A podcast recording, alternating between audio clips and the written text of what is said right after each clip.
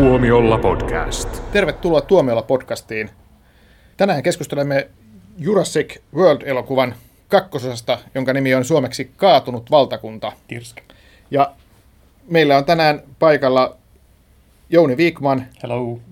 Joonas Alanne. Päivää. Ja minä olen Jussi Huhtalan.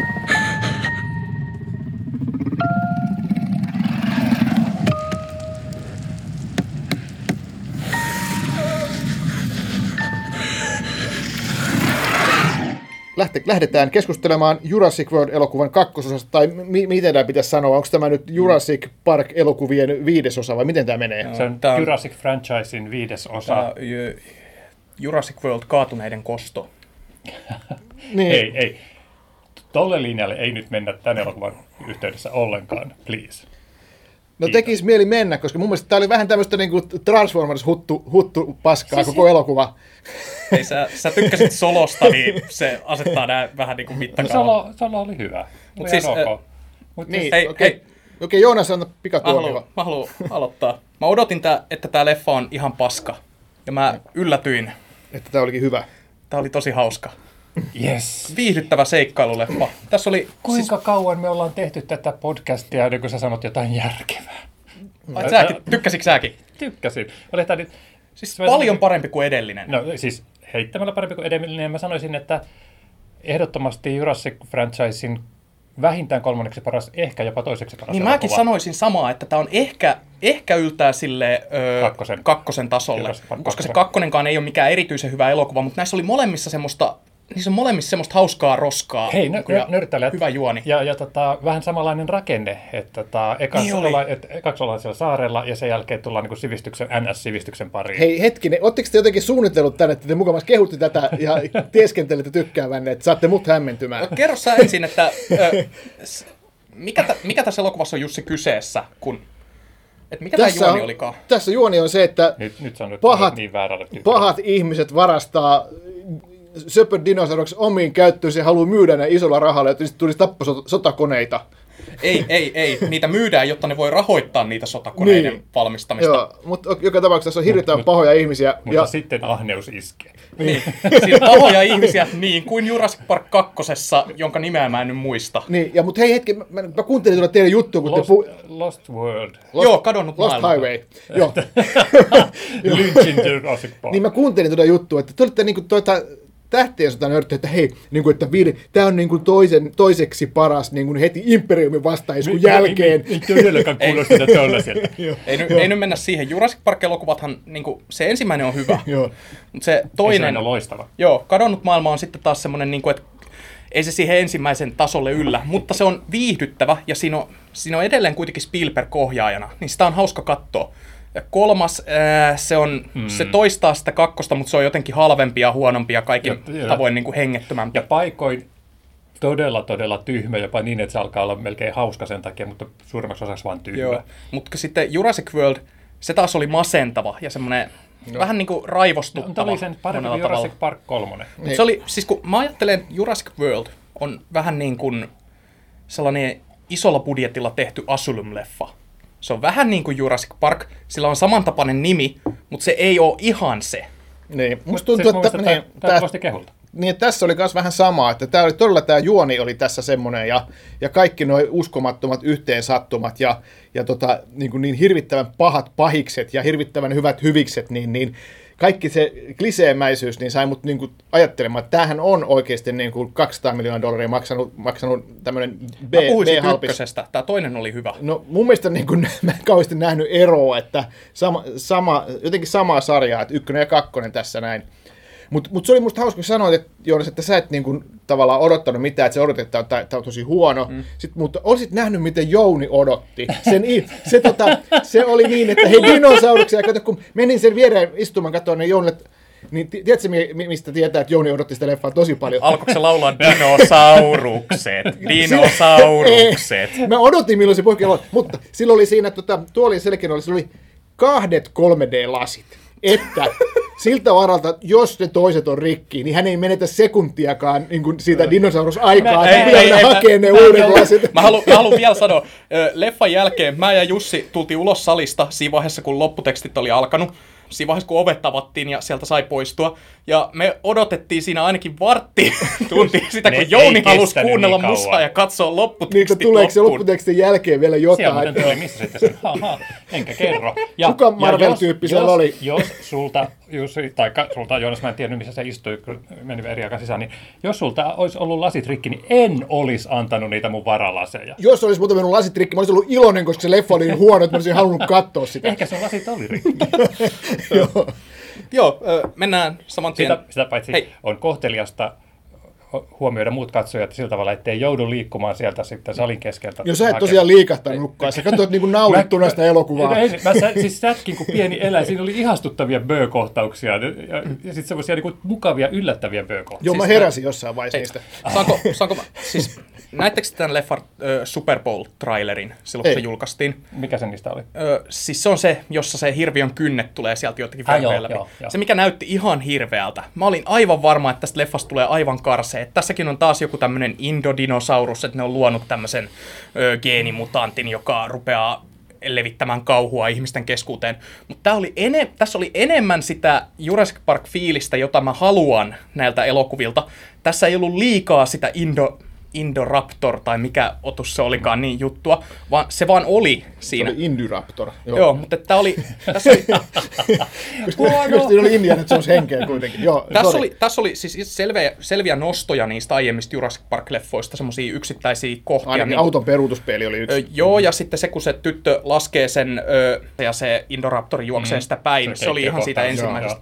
Joo, sitten tässä oli Indiana Jonesiin semmoisia jänniä viittauksia, niin kuin se, kun Chris Pratt juoksee kameraa kohti ja sitten se huutaa niille jotain tämmöistä, ja sitten niitä dinosauruksia tulee sen perässä. Se oli ihan kadonneen aarteen metsästäistä. Alusta, joo, siitä. Joo. Mulla tuli siitä musiikistakin, missä kun kuvattiin niitä rekkoja ja kaikkea, niin tuli vähän mieleen, että siinä oli jotain semmoista kadonneen aarteen metsästäjät fiilistä. Mutta kivasti oli sillä tavalla, että ei ollut matkittu John Williamsia, että se oli ihan omaa musiikkia. Mä tykkäsin siitä musiikista. Niin, se paikana tietysti se teema. Niin se teemamusiikkihan siinä tuli ihan niin kuin semmoisenaankin.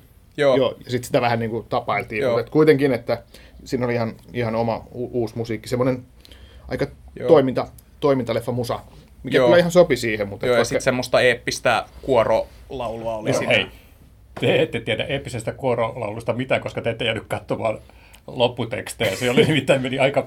eeppisiin sfääreihin se eeppisyys. Sä nyt vaan haluat, että me innostutaan sitten lopputekstien jälkeen. Mä haluan vaan sieltä teidän naamaa. Niin, se ilmestyy YouTubeen 2 viikon kuluessa. Niin. Mutta en mä tiedä. Mun mielestä siis todella kliseinen, epäuskottava, nolo tarina ja jotenkin semmoinen 2 tähteä fiilis jäi mulla. Että tää on niinku tämmöistä niinku ihan niinku facepalm niinku tasoa. Ja siis mä olen 3 ja 4 välissä. Mä niin kun tykkäsin siitä niin paljon, että mä haluaisin antaa sille 4, mutta siinä oli muutama semmoinen niin aivottoman huono kohtaus, että vaikka ne vähän niin kuin sitten selitettiin vähän perään, että miksi nämä teki tällä tavalla, niin silti ne ehti tipauttaa siitä leffasta ja sanoi, että mitä helvettiä tässä oikein tapahtuu. Siis nykyään on niin tottunut siihen, että leffoissa niin kuin joku Solo ja Rogue One ja tämmöiset on joku ihan... typerä juoni ja sitten se, että leffa on jossain vaiheessa otettu kesken kaiken ohjaajalta pois ja se ei niinku oikein mätsää ne kohtaukset keskenään. Niin oli niinku kiva katsoa tämmöistä elokuvaa. Tämä tuntui kokonaiselta elokuvalta, kaikki ne vikoineenkin. Niin.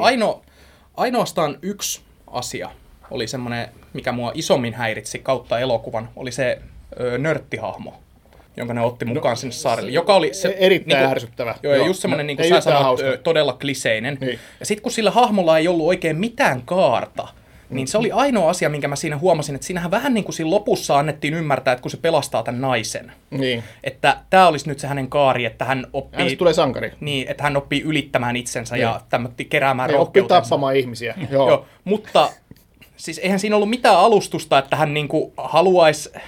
että hän olisi niinku kiinnostunut tästä naisesta tai mitään, tai että, niinku, että sun täytyy kerätä rohkeutesi, tai yritä olla mies, tai mitään tämmöistä niinku kliseistä ei ollut siinä alustuksessa. Sillä ei niinku ollut mitään varsinaista hahmon kaarta. Kun hän puolivälissä niinku hävisi, niin mä kieltämättä kyllä unohdin hänet kokonaan, että kun hän tuli taas kuvaan, niin mä olin, ai niin, tääkin on. Joo, sama niin kuin se lääkärinainen, josta mä puhuin. Mutta toisaalta niin läheskään hän ei ollut niin yhtä ärsyttävä kuin se lapsinäyttelijä. Ei se, se ollut ärsyttävä. No, maise oli kyllä aika... Niin, mutta että sä sanoit, että tämä on niinku semmoista niinku kokonainen elokuva. Ja mun mielestä tämä nimenomaan taas ei ollut kokonainen. Että se alku, sanotaan, eka varttitunti oli ihan hyvä, kun mentiin sinne Isla Nublar saarelle.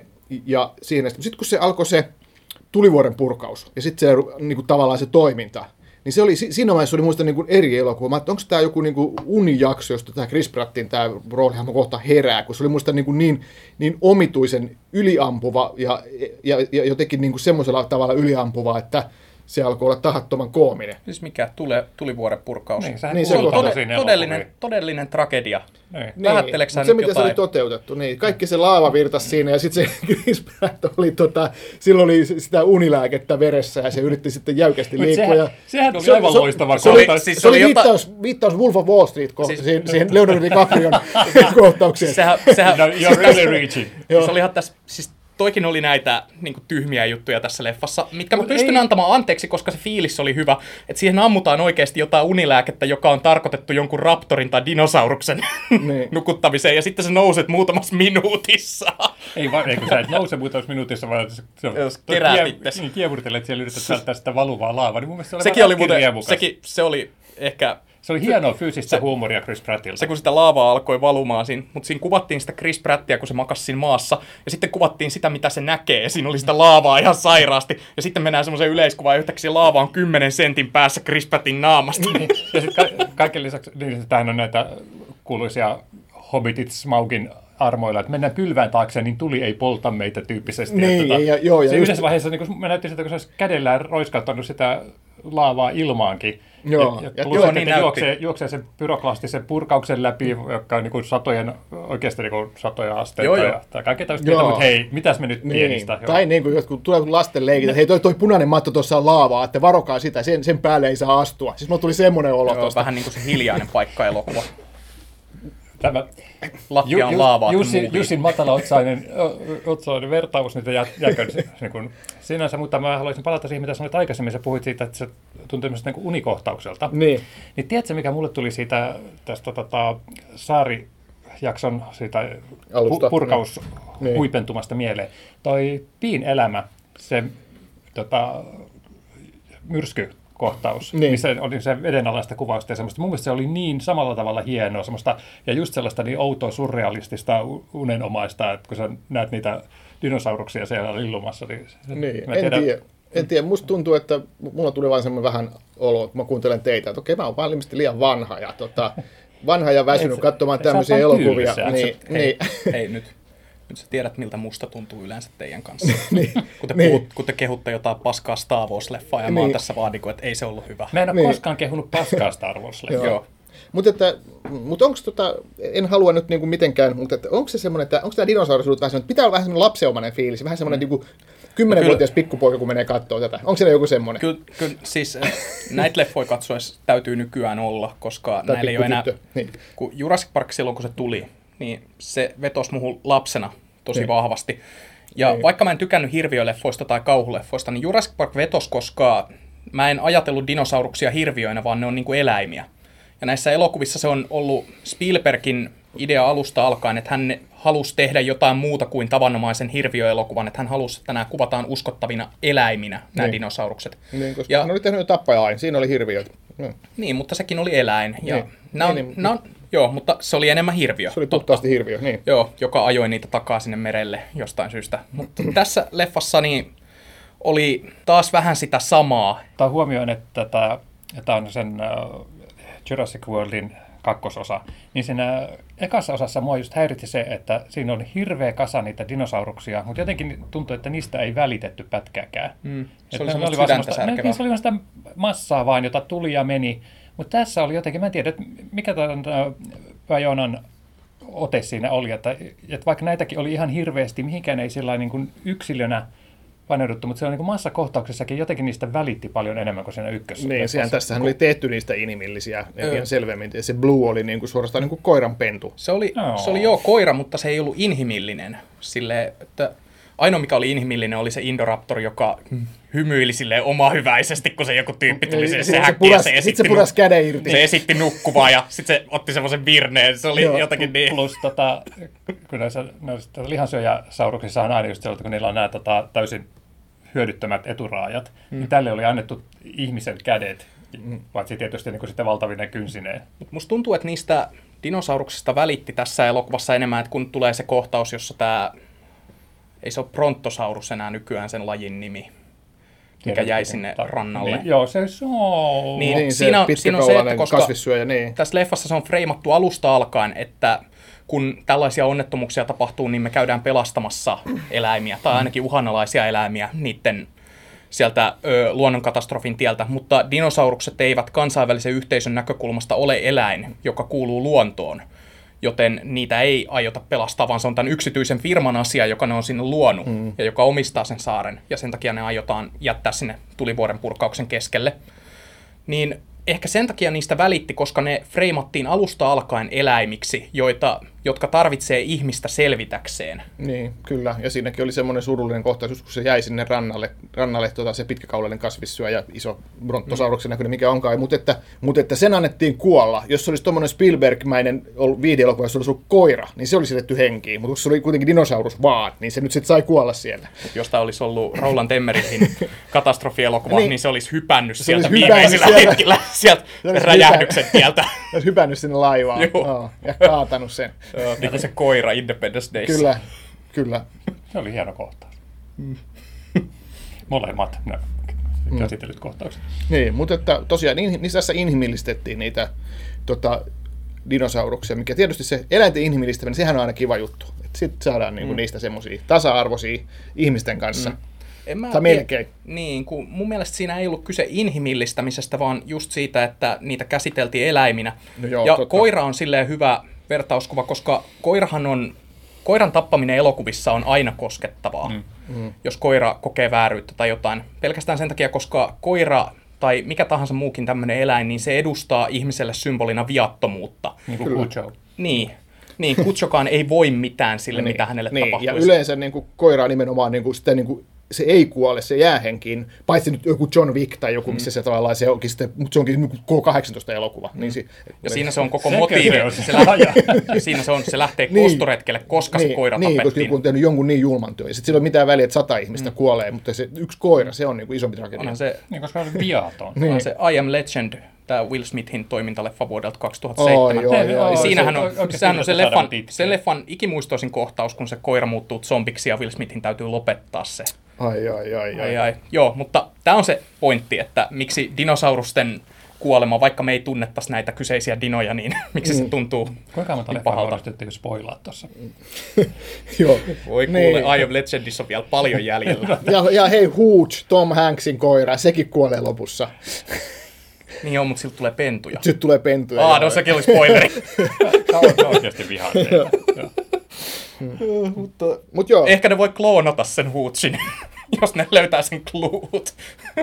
Mutta joo, tämä siis Jurassic Worldin kaatunut valtakunta, niin jotenkin mulla jää tämä kokonaismielikuva tästä, niin kuin mitä Terin kanssa puhuu, että sun pitää mennä katsomaan tätä niin kuin pikkulapsen mieli niin kuin mukanasi. Muuten, jos sä menet katsomaan tätä niin kuin aikuisten elokuvana, niin, tai semmoisen niin kuin aikuisen ihmisen niin kuin oletusarvoinen mukana, niin ei se toimi. Tämä on tavallaan niin kuin lasten elokuva. Mutta eikö toi vähän niin kuin oletusarvo nykyään, jos menee katsomaan Yhdysvalloissa tehtyä elokuvaa, ja tehdäänkö siellä aikuisille elokuvia? Se on ollut aika pitkään, mutta tämä on niin kuin erityinen, tämä on semmoinen. Näissä elokuvissa se on ollut pitkään, kun silloin kun me puhuttiin Jurassic Worldista silloin aikanaan, niin siinähän mua ärsytti aika paljon se, että näillä dinoilla ei ollut höyheniä, ja monet ihmiset oli siitä vähän ihmeissä, että miksi toi ärsyttää sua noin paljon, niillä on sammakon DNAta. Mutta kun se pointti ei ole siinä, että Jurassic Parkin dinosaurukset on tehty silleen, että on yhdistetty sammakon DNAta puutteelliseen dinosauruksen DNAhan, vaan siinä, että Jurassic Parkeissa on aina pyritty siihen, että ne olisi tieteellisesti mahdollisimman tarkkoja ne kuvaukset dinosauruksista, semmoisen ajanmukaisen paleontologian mukaisia. Että se ensimmäinen Jurassic Park, niin ennen sitähän ihmiset ajatteli yleisesti, että dinosaurukset on hitaita, ja ne saattoi kävellä, T-rex käveli pystysuunnassa ja laahas häntää perässään. Nämä oli semmoisia yleisiä kuvia, mitä dinosauruksista oli, mutta se popularisoi näitä ajatuksia, että dinosaurukset ei kuolleetkaan sukupuuttoon, vaan niistä tuli lintuja, että ne on samaa lajia, mikä on myöhemmin sitten todettu täysin paikkansa pitäväksi teoriaksi. Ja sitten kun Jurassic Park 3 ilmestyi, se leffa on ihan huono, mutta siinä on se, että niillä dinoilla on kuitenkin höyheniä, pikkasen täällä. Niillä raptoreilla on pikkasen höyheniä ja ne on tosi värikkäitä, koska se oli sen ajan tieteellinen näkemys, että dinosaurukset saattoi olla hyvinkin värikkäitä ja niillä oli jonkun verran höyheniä. Nykyään tiedetään aika varmasti, että niillä oli semmoista ihan kunnon höyhenpeitteet ja ne oli paljon lintumaisempia kuin mitä on koskaan ennen ajateltu. Mutta siihen ei voi enää mennä, koska Jurassic Park on niin iso juttu ja ihmiset haluaa nähdä niitä liskoina. Joo, totta. Hei, ja tässä äsken... ja se on sitä lapsellista juttua mun mielestä näissä, joo, mitä mä en... Joo, hyvät kuulijat, ette varmaan huomannut, että äsken seuraamme liittyy paleontologi Alanne, Turun yliopiston paleontologiselta laitokselta. Sä et tiedäkään, mitä ihmiset on voinut oppia dinosauruksista silloin, kun ne on kasvanut 90-luvulla, niin, jolloin dinosaurukset oli maailman kuulein juttu. Dinosaurukset on aina ollut maailman kuulein juttu. Niin. Mut näin, siis... eli niin, silleen... jos olet 10-vuotias. Mut niin, siis näihin leffoihin täytyy mennä silleen tietyllä odotusarvolla nyt, koska nämä ei ole tieteellisesti mitenkään uskottavia dinosauruksia enää, vaan ei, ne on jäänne siitä Jurassic Parkin popularisoimasta kuvasta. Kyllä, kyllä, eikä pidäkään. Tämähän on tietysti vain elokuvaa. Mua oikeasti masentaa ajatella, jos te olette lähtenyt tuolla mielellä. Ei missään nimessä ole lähdetty. Tämä herra professori vaan oli lähtenyt sillä mielellä. No ei, siis se vaivaa mua edelleen, mutta tässä elokuvassa en mä anna se vaikuttaa kritiikkiin, mutta se vaivaa mua edelleen, koska se oli silloin alun perin se asia, millä Jurassic Parkia lähdettiin tekemään, että sen dinosauruskuvan piti olla mahdollisimman modernin tieteen mukainen ja uskottava. Joo. Ja että paleontologithan käytti sitä referenssinä silloin alun perin, että tältä dinosaurukset oikeasti näytti, koska se oli sen ajan tieteen mukainen näkemys. Mm. Toi on jännä, että jos ihminen menee katsoa normaalisti vaikka toisesta maailmansodan kertova elokuva, missä on vaikka Churchill pääosassa, niin sitten niin vaikka kun synkin hetki, ihmiset rupeaa ajattelee, että okei, toi ei pitänyt paikkaansa, toi ei vastaa todellisuutta, mutta kun Joudessa menee katsoa dinosauruselokuvaa, niin sitten se etsii sieltä niin kuin asioita, mitkä vastaa todellisuutta. Mua häiritsee, että tässä synkin hetki oli... värielokuva. Mites me se spoilattaisiin? Mutta mä haluaisin nähdä tuohon väreihin palata siinä mielessä, että me katsottiin toi 3D-versio. Ja niin, katsottiin, meillä oli varalasit mukana. Hauskaa not. Niin, Bayona on sanonut, että hän... siis elokuvan ohjaaja oli sanonut, että hän halusi niitä värikkäämmiksi, mutta sitten 3D-versio aina tekee kaikesta tämmöistä tummempaa, että siinähän joissakin näki semmoisia kivoja väripisteitä, mutta mä en sitten tiedä, että kuinka paljon värikkäämpi toi 2D-versio on. Joo, se oli, mä muistan siitä Jurassic Worldista, mä en ole sitä kattonut sen ensi-illan jälkeen, mutta sehän oli semmoinen tosi ylivalottunut se kuva ja semmoista sinistä sävyä koko ajan. Niin tässä leffassa ei ollut sitä samaa, tässä oli vähän enemmän väriskaalaa kuitenkin, mutta just se 3D, niin mun mielestä se oli täysin tarpeeton, mutta jostain syystä levittäjä tai sitten studio jenkkien päässä oli päättänyt, että tämä on pakko esittää 3D:nä kriitikoille. No en mä nyt, ei se mua häirinnyt se 3D, se on vaan semmoinen, että mä jossain vaiheessa, että jos ei sitä käytetä oikeasti sillä, niin, että se kiinnittää huomiota, niin mä lakkaan kiinnittämästä siihen huomiota, jolloin taas herää kysymys, että miksi tämä on tehty 3D:nä. Ja sitten tuossa kuitenkin ne dinosaurukset on kivan nopealiikkeisiä, niin se 3D:ssä on aina ongelma, koska 3D ei toimi nopean liikkeen kanssa. Joo, se liike, tämä motion blur-ilmiö, niin se korostuu 3D:ssä. Joo. Sen takiahan mun käsittääkseni high frame rate-juttuja yritettiin kasata silloin Hobbitien ja aikaan saada yleisemmiksi Hollywood-tuotannoissa, koska high frame rate toimii paremmin 3D:ssä. Mutta se sitten taas näyttää videonomaiselta, jos sitä ei katso 3D:nä.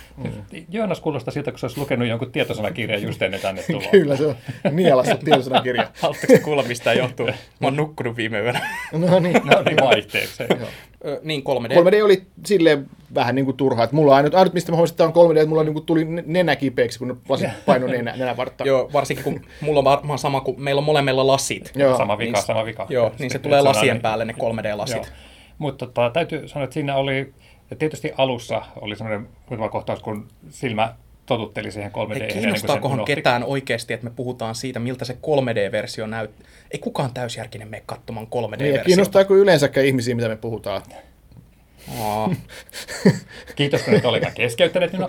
Niin, siinä oli tämä yksi kohtaus siinä lopussa, tämä kameraajo sieltä katolta sinne huoneen sisälle, joka on tässä trailerissa. Tämä loppuhetki, semmoinen pieni sneak peek siitä kohtauksesta. Siinä oli semmoinen kohtaus, että pieni vertikotunne. Se oli hieno kameraajo ja se oli täynnä, se oli aivan järjettömän nopeasti kuvattu. Siinä oli paljon semmoisia Spielberg-tyyppisiä, semmoisia kameraliikkeitä joo, suunniteltuna. Ja auringonvalo tulee sieltä niin jostain takaa. Sekin oli mun mielestä Spielberg-mäistä siinä. Joo, ja taskulamppujen valoa ja kaikkea. Mutta sitten se kartano oli jotenkin niin taas Bayonamainen ympäristö. Joo, orpokoti. Niin, no, joo. Sitten Bayona tunnetaan tästä espanjalaiskauhuelokuvasta Orpokoti. Lähinnä sen jälkeen hän teki sen selviytymisen. Joo, sitten siinä oli orpolapsikin tässä elokuvassakin. Joo, joo selviytyminen on tosiaan... Vai se... oliko se? Niin. Mutta joo, selviytyminen on tietysti tämä tsunamileffa, mistä toi Bayona tuli niinku, sitten, niinku, todella niinku, isoksi ohjaajaksi tavallaan sitä kautta ja pääsit tekemään tätä. Joo, mutta Orpokoti on parempi elokuva, niin sitä mä suosittelen meidän kuuntelijoita katsomaan, jos ei ole nähnyt.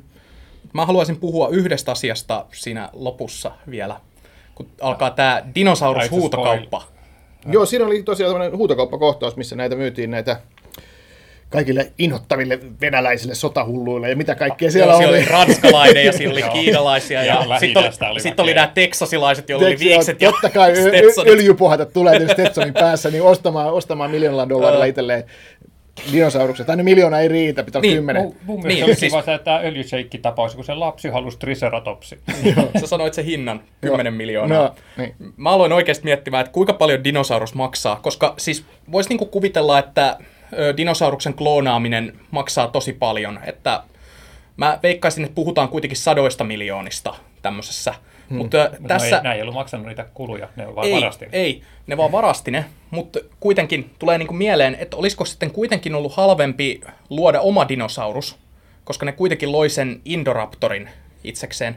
Et mä en niinku ihan ymmärtänyt, ja sitten ne sanoo, että ne kerää rahoitusta tämmöisen Indoraptor-sotilasdinosaurusten valmistamiseen, ja siinä näytettiin yhdessä vaiheessa ruutua, että siinä on joku 128 miljoonaa, ja se myhäili tyytyväisenä se paha miljonääri siinä koneen ääressä, niin siitä tulee niinku vaan mieleen, että niinku kuinka paljon tuommoinen kloonaaminen maksaa, että eikö sun olisi kannattanut luoda sitten kokonaan ne dinosaurukset ja myydä ne saman tien pois, että... Joo, se oli vähän tosiaan, se oli tosiaan vähän niin kuin tietysti Austin Powers, se Dr. Evil, joka niin kuin, hei, $1,000,000. Joo, mutta siis niin kuin 10 miljoonalla sä et saa kummostakaan jalkapallon pelaajakaan nykyään. Ette seuranneet. Se oli vähän niin kuin tämmöinen ilkeiden tyyppien... crowdsourcing-juttu, että ne keräsivät sillä rahaa tehdäkseen lisää pahaa. Niin, mutta 10 miljoonaa on tosi vähän. Siis se on just se Austin Powers, Dr. Evil, $1,000,000 ja sitten ne nauraa. Jos sulla ei ole laillisia markkinoita myydä dinosauruksia, niin hei, sä otat sen hinnan, minkä sä saat. Hei, joku, ja sitä paitsi se ensimmäinen... Sulla on kannattavampaa valmistaa jotain metamfetamiinia kuin noita dinosauruksia. Se oli kasvissyöjä se ensimmäinen elukka. Totta kai siitä maksetaan vähemmän kuin lihansyöjistä. Mutta ei ne kauhean paljon siitä Indoraptoristakaan tarjonnut. 43 miljoonaa. Joo, siis tosi halpa. Ainakin sen luvun mä olin lukevina niin sieltä taululta, siis sitten joku... kun paikka meni paskaksi. Niin, sille ettei edes kunnon Hollywood-leffaa. Digidinosaurukset on maksaneet siis enemmän kuin ne oikeat dinosaurukset siinä siis elokuvassa. Siis 43 miljoonalla sä pyörität jotain huonoa formulatallia vuoden. Luulisi, että dinosaurukset olisi kalliimpia. Tätä mä mietin siinä. Koska se 10 miljoonaa jostain kasvissyöjästä, niin tuntuu kuitenkin siltä, että ei olisi välttämättä ollut vaivan arvoista pelastaa sitä sieltä, jos se niin kuin, voitot on niin pieniä sitten loppujen lopuksi kuitenkin. Miljonääri oli rahoittanut se pelastusoperaation, joku muu oli maksanut niiden dinosaurusten tekemisen, niin kaikki on niin kuin plussaa sitten, mitä sä vedät siitä kotiin. Mm. Miksi vielä... me keskustellaan tästä?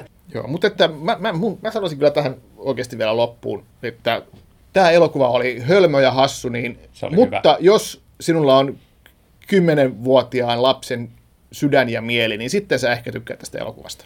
Mun mielestä oli hyvä kesäleffa, hauskaa kesäviihdettä. Mä tykkäsin siitä, kun kapitalistisijat syödään siinä lopussa. Se oli mun mielestä oikein hauskaa. Ja todella inhat kapitalistisia. Joo, sitä pitäisi tapahtua Hollywood-elokuvissa nykyään useammin. Varsinkin se, kun hissiovi avautui siinä. Oli ulkomaalaisia kapitalistisia. Joo, ja sama tämä metsästä ja syödään siinä. Sanottiin omahyväisesti hyvyilevä Indoraptor. Sanottiin ovelana, että hei, mä oikeasti nuku. Joo, siis mä suosittelen tätä... Kannattaa mennä katsomaan mahdollisimman matalin odotuksin, niin tämä elokuva voi yllättää positiivisesti, niin kuin se yllätti mut. Loppukaneetti parempi kuin Jurassic World. Ehdottomasti parempi. Ehdottomasti huonompi, mutta mähän onkin vaan tylsä aikuinen ihminen, joka ei ymmärrä tämmöistä elokuvien päälle. Jota me ei enää mukaan. No, sä tykkäät Colin Trevorrowista. Joo, ja yksi vielä, että hei, muistakaa ottaa varalaiset mukaan. Ne toiset voi olla rikki. Ja muistakaa katsoa lopputekstien jälkeinen kohtaus, se on hyvin tärkeä.